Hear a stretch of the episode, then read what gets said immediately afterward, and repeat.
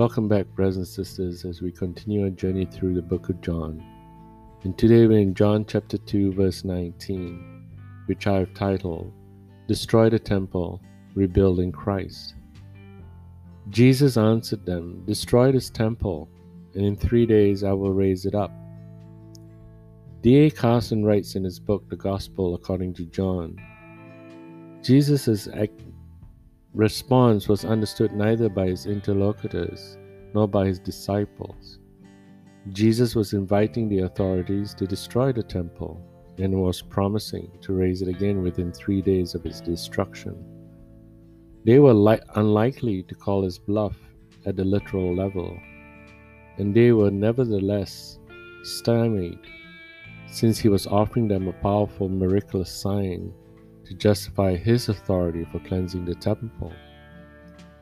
Indeed, it was a marvelous, appropriate sign.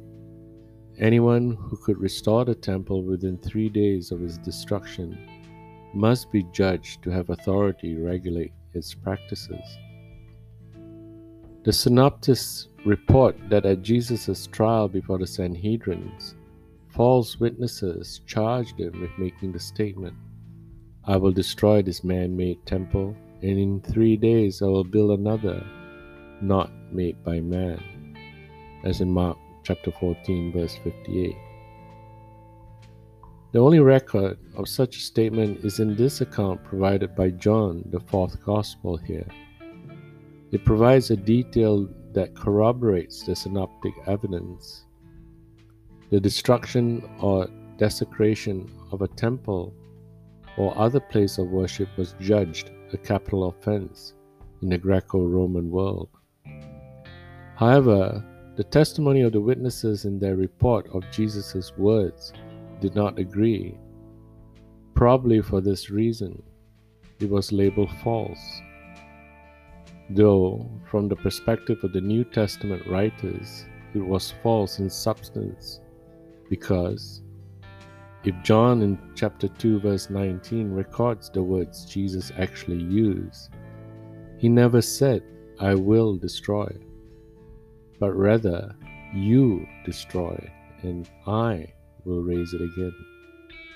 And secondly, what Jesus was referring to had primary reference to his own body and not the temple. The word rendered temple found in John only here in the following two verses may refer to the sanctuary proper and not to the entire temple complex. However, the distinction between the two terms is not well preserved in the Greek for this period. Richard D. Phillips, in his book John, writes By answering this way, Jesus was asserting that he had the right to do what he did for the simple reason that he is the Lord of the temple. Likewise, he is the Lord and the head of the church today, meaning that Jesus is the sole authority whose word rules the church and its, and its worship. No dynamic preacher has the right to set aside Jesus' word. No pope or bishop or board of elders or a wealthy contributor has the right to dictate to the Church of Jesus Christ. It is Jesus' church. We are to sit at its feet, study His Word, follow His example, and worship God in trusting obedience in Jesus Christ. The proof He gives is His resurrection from the grave. Destroy this temple, and in three days I will raise it up. The priests misunderstood, and the disciples understood only after the fact.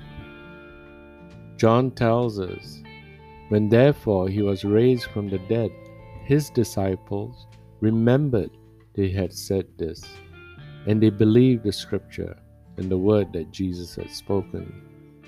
In, in John chapter 2, verse 22.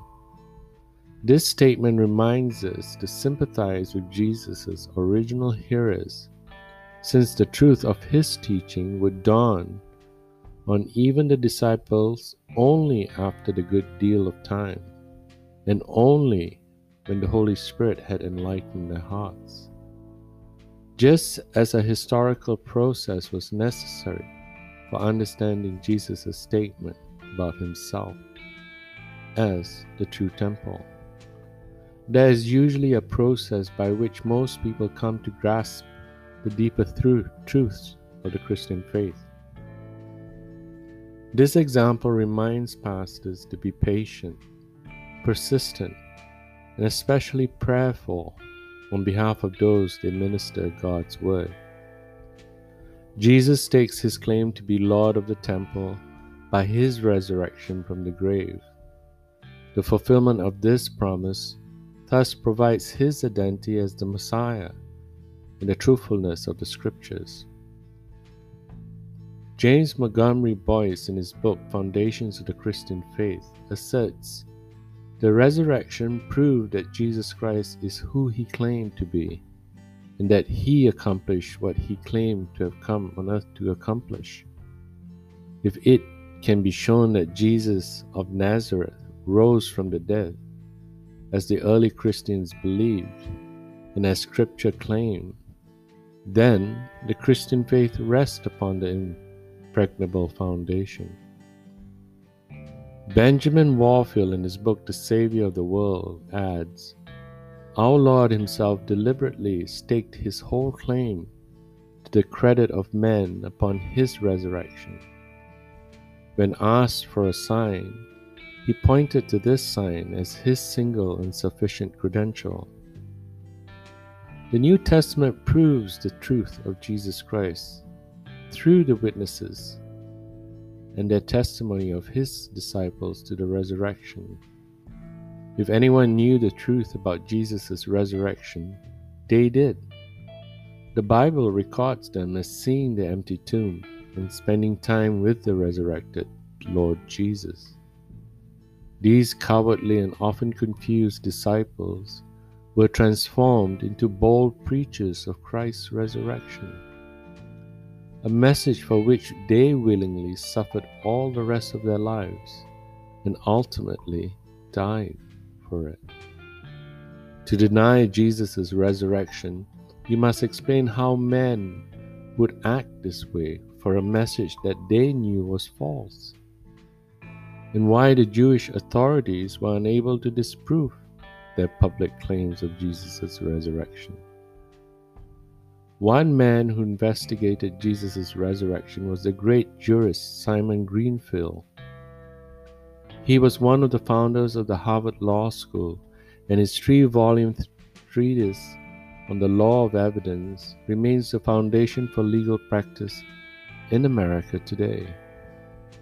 Greenleaf decided to apply his approach to evidence to disprove the biblical claims of Christianity focusing on the evidence of the resurrection of Christ. However, when he faced the New Testament claims, Greenleaf concluded that the witnesses were so reliable that he would have to accept them in the court of law. His book, The Testimony of the Evangelists,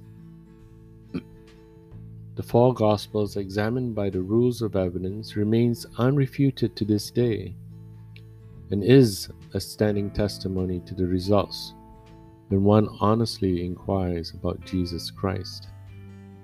Jesus told the Jews who asked for a sign when he cleansed the temple. The facts of his resurrection serve for anyone as proof of Scripture.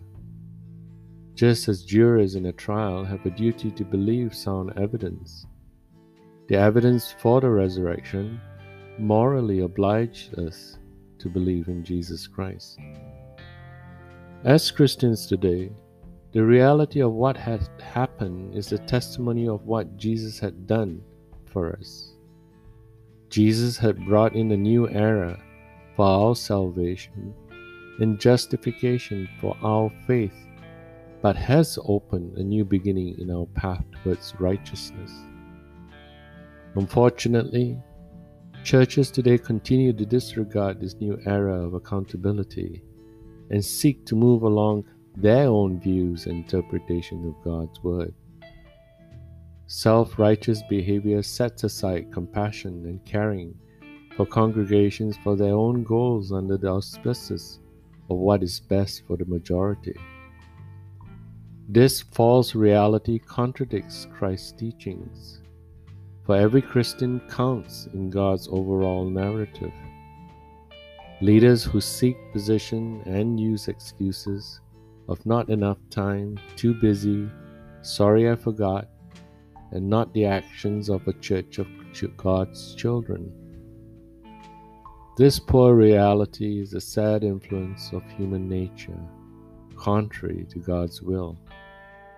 Jesus tore the temple down, and many of us continue to rebuild false temples of our own sinful nature, deceiving and set aside those who genuinely want to follow Christ destroy the temple of sin within us, and rebuild our life in the glory of Christ.